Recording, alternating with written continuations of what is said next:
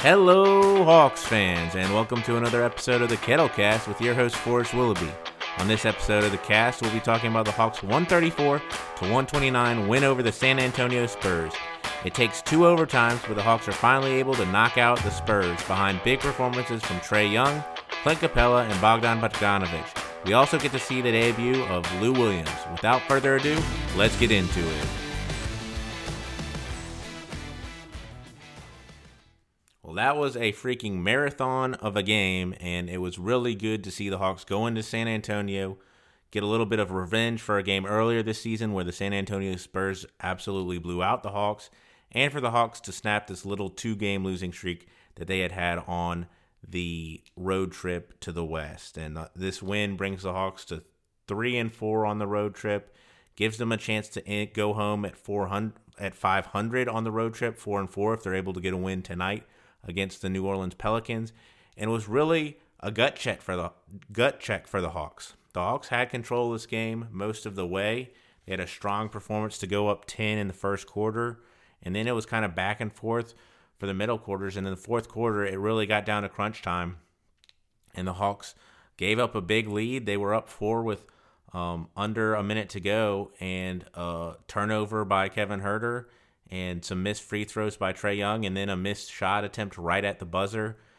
It sent this game into overtime, and it looked like DeMar DeRozan was really going to be able to lift the Spurs to the victory. But Trae Young, who had had an all right game, who had uh, 13 points and eight assists in the regular first four periods, really came on in the overtime periods and just you know it was a show I would recommend if you didn't catch the game live go back and just watch the last the two overtime periods because it was back and forth. The game's on the line. It was never got beyond about two possessions. Um, and it was a lot of DeMar DeRozan and Trae Young shot making going back going back and forth. To highlight on Trae Young's overtime performances, he had 15 points and four assists in the overtime period and was just masterful after missing that uh, go ahead shot right at the buzzer. The uh, Spurs had tied the game with about two seconds to go, DeMar DeRozan was able to hit a really tough shot over Solomon Hill. Solomon Hill played a lot of minutes because John Collins was not available. The Hawks also didn't have DeAndre Hunter, Cam Reddish, or Kris Dunn. Um, but DeMar DeRozan came down. The Hawks were leading by two, came down, got an ISO with Solomon Hill, and got to the middle of the paint and just hit a pretty, I mean, ridiculously tough turnaround um, over Solomon Hill to tie the game and there were about three seconds left on the clock 2.7 seconds. And the Hawks call timeout. And Nate McMillan and his staff come up with a beautiful play. The ball starts out of bounds. The Hawks get the ball in to Danilo Gallinari at the top of the key. Trae gets a little bit of a running start, and Gallo is like setting a screen for him, sort of. But Trae gets a running start, gets the ball, gets right to his little floater range, gets the ball up, it bounces on the rim a couple times and doesn't fall in. It's a floater that Trae Young has hit a million times. As much as his floater was not falling early this season, this was just a shot that Trae Young hits a ton. And um, it was just brutal for the Hawks to have to go into overtime. They had really controlled the game. They had gotten a really nice performance out of Lou Williams. Lou Williams finally joined the Hawks on the court. He'd been on the bench for the Denver game, um, but was on the court and made his debut for the Hawks in number six, and he had a, a, nice little debut. He played 22 minutes, was three of 10 off the from the field, one of two from free throw land for seven points. He had two rebounds, but he had five assists. And Lou Williams showed some early chemistry with both Okongwu and Clint Capela. Um, and Lou Williams was exactly as advertised. He came in, he was able to find his shot, shake defenders, and get to his basket, and get into his bag and get points kind of add well and really led a Hawks second unit that outscored the uh, San Antonio Spurs bench 41 to 29. So that was really good. But the Hawks, you know, after all that, we're in a tie game going into double overtime. And the two overtime periods, again, was drama on kind of every shot. The first overtime uh, was tied nine. The Hawks had the ball again with a chance to win this game outright at the end of the first overtime and Trae Young kind of over dribbled the ball a little bit, got the ball to Bogdan Bogdanovic a second late, maybe just a second late, and Bogdan got a shot off right after the buzzer that went in, and it was too late. Um, the Spurs got really nice contributions from Rudy Gay, who hit a bunch of three pointers at big times in this game. Um, right at the end of regulation, he hit a three. At the end of uh, the first overtime, Rudy Gay hit another three to tie this game. And then finally, in the second overtime, uh, Rudy Gay hit uh, another three that brought the um, Spurs within one and looked like it was going to be a big, big deciding point because it was with under a minute to go in the second overtime. Um, and, the, and, the, Hawks got the ball with 30 seconds, only up one, and it was like, okay, there's a lot of pressures on, on the Hawks, not just to score, um, but you know, even if they score, the Spurs should have another opportunity to stay in the game and potentially tie it. Now, this last possession, the Hawks worked the clock all the way down. Trae had done a lot of the heavy lifting, whether it was with his floater games, he had his two three pointers in overtime, but kind of all of the offense was going from him. And he waited till about a few seconds left on the clock, drove all the way into the paint, um, you know, leapt out of bounds as a lot of players do now, and flung the ball to the corner where Danilo Gallinari was parked. Danilo did a beautiful, beautiful fake pass, got everybody on the San Antonio Spurs moving, and then calmly drained a three to put the Hawks up four with 11 seconds to go. And uh, that was really the, the dagger in the game. The Spurs came down, they called timeout. Derrick White, who had had a really solid game, got into his own head, uh, didn't know whether he was going to shoot the ball or try to dribble it, had a turnover. The Hawks would make a free throw to go up 134 to 129 at the ultimate deciding amount, and that would be the game. But uh, that play was just awesome to see Trae Young get in there.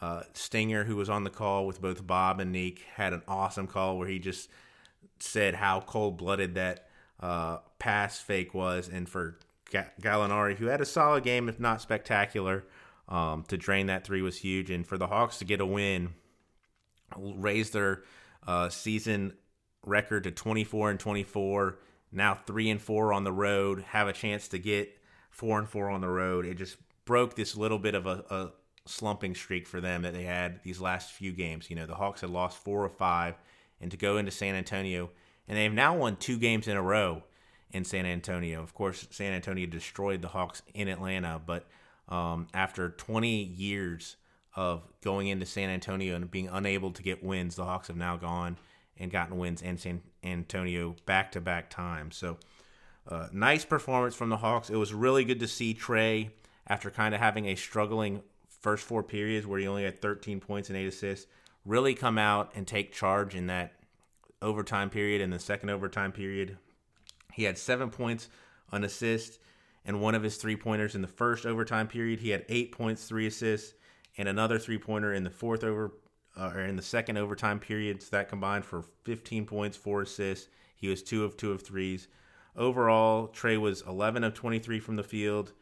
Those two threes were the only threes he took. He was four of six from the free throw line with 28 points. He had two rebounds, 12 assists, a steal. He had seven turnovers, all of those coming in um, the early going of the game. And uh, just to see Trae Young come out and have a strong performance to close this game was big. Another thing that has to be talked about is Trae had five fouls going into the overtimes and was able to play defense and play those two overtime periods without fouling out. So really good on Clay. Clint Capela had a nice game. He was five of 19 from the field. Um, he was 10 of 10 from the free throw line. Capela had some confidence and his shot looked a little bit better. And he talked about after the game, um, making his shots is really just uh, half of it is having confidence in his shot and um, just being confident each shot is going to go in. He was able to really own the boards for those 17 rebounds, six of them being offensive, and then that just added to the 28 points that he scored. Bogdan Bogdanovic, man, Bogdan Bogdanovic was on fire. He has continued to play well in that starting role. He was 12 of 17 from the field, 4 of 5 from three point land. Um, if you go back and watch the highlights from the Spurs' point of view, their announcers just can't believe how open uh, Bogdan is getting, and also when he let it go, lets the ball go, they know it's going in. Four of five from the three point land. He had five rebounds, five assists, a steal, and two blocks. Um, he had 28 points as well. So the Hawks got 28 from Clint Capela, Bogdan Bogdanovic, and, and Trae Young.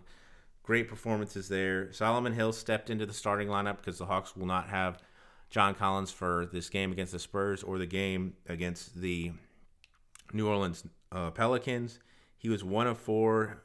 His only make was a three pointer, one of three there, six rebounds, one assist, one block. I thought he did play pretty good defense on uh, DeMar DeRozan. Both him and Snell got multiple opportunities to guard DeMar DeRozan, but neither of them. I mean, DeMar was fi- getting his way, finding his way into the mid range, and just kind of scoring at will. Tony Snell played 44 minutes. Um, he was two of five. Both of his makes, of course, coming from three. Uh, four rebounds, an assist, and Tony Snell just continues to play defense and hit three pointers, which is exactly what you want him to do.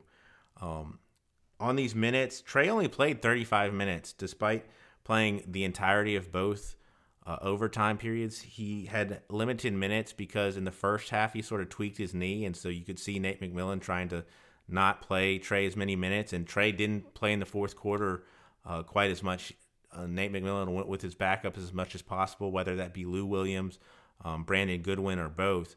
But Trae Young, you know, some of these guys, Capela played 44 minutes, Bogdan played 45 minutes, Snell played 44 minutes.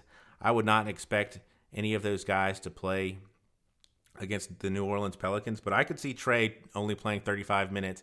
Um, he did tweak his knee, so maybe they'll be cautious and keep him out. But I would not be surprised if Trae ended up playing in New Orleans. Off the bench, the Hawks got 16 points from Gallo. They got four, seven points, as I said, from Lou Williams. Kevin Huerter had a rough night. He didn't make any shots, and he was handling the ball with under a minute to go in the regular uh, in the fourth quarter when the Spurs were able to knock it away. Derrick White had an awesome play to knock the ball out of Huerter's hands and give the Spurs an opportunity to tie this game and send it to overtime. Brandon Goodwin was a nice spark off the bench. He only played nine minutes, but he was three of four, two of two from three, including a bomb heave at the end of the first quarter that put the Hawks up 10. And then finally, uh, Onyeka Okongwu played 12 minutes, four of six from the field, two of four from free throws for 10 points. He had five rebounds, two of them offensive, and a block and I'm sure we were going to get a lot of Onyeka Okongwu going into New Orleans. But he seemed to have a nice little chemistry with uh, Lou Williams, and Lou Williams found both Okongwu and Clint Capela with just beautiful passes to get them easy looks. Um, so it'll be good to see how that second unit continues to find its chemistry. On the Spurs side of the ball, DeMar DeRozan, it starts with that that player. He was 14 of 27 him and Trae Young went just back and forth in the overtime period, but he did he missed his only three pointer was 8 of 10 from the free throws for 36 points, had 5 rebounds, 9 assists, and he kind of led the attack for the Spurs. And the Spurs were really being physical with the Hawks, especially at the end of the game trying to get back into it. And the Spurs got a lot of discretion from the officials. I thought they got a lot of and ones. DeRozan in particular got an and one where the ball he got fouled, the ball was knocked out of his hands. He was able to catch the ball in the air, then shoot it and get that as continuation, which frankly was just ridiculous. Um, Jakob Poeltl, the starting center, had 14 points. He was 10 rebounds, four offensive, um, three assists, two steals, and a block.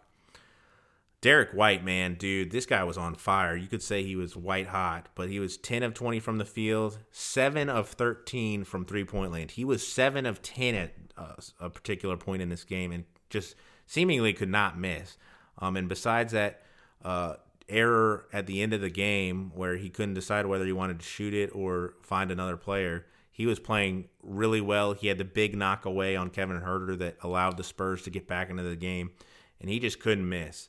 Uh, DeJounte Murray, their starting point guard, had 16 points, nine rebounds, and two assists. And that whole group for the Spurs just pre- presents a lot of length. And sometimes length can bother Trae Young. He was able to figure it out. It took getting into, you know, an extra 10 minutes into this game after the original 48. But that length really bothered Trae. And DeJounte Murray, Derrick White, and DeMar DeRozan are all part of that. Um, Rudy Gay came off the bench and was big for the Spurs. It seemed like anytime the Hawks were like finally going to put the Spurs away, put a stake in the zombie that is the San Antonio Spurs, Rudy Gay would have an answer. 18 points, six rebounds, four assists, and just three after big three after big three. Um, and finally, the Hawks were able to get a big three from there. uh, Danilo Gallinari to put this one away, but it felt like uh, Rudy Gay was just not going to let the Spurs go away. Both teams shot the ball pretty well. The Hawks were 50 of 100 from the field. They shot 54% from three, 21 of 26 on their free uh, free throws. Um, they out rebounded the Spurs 57 to 46. That's a good trend. The Hawks have to win the boards really for them to get wins. That turned into 13 second chance points and 56 points in the paint. Both of those beat the Spurs, not by a ton, but when you win the game by five, that's all you need. Hawks got nine blocks. Um, and Clint Capela was right in the middle of that. He had five of those blocks. Bogdan Bogdanovic had two of those blocks.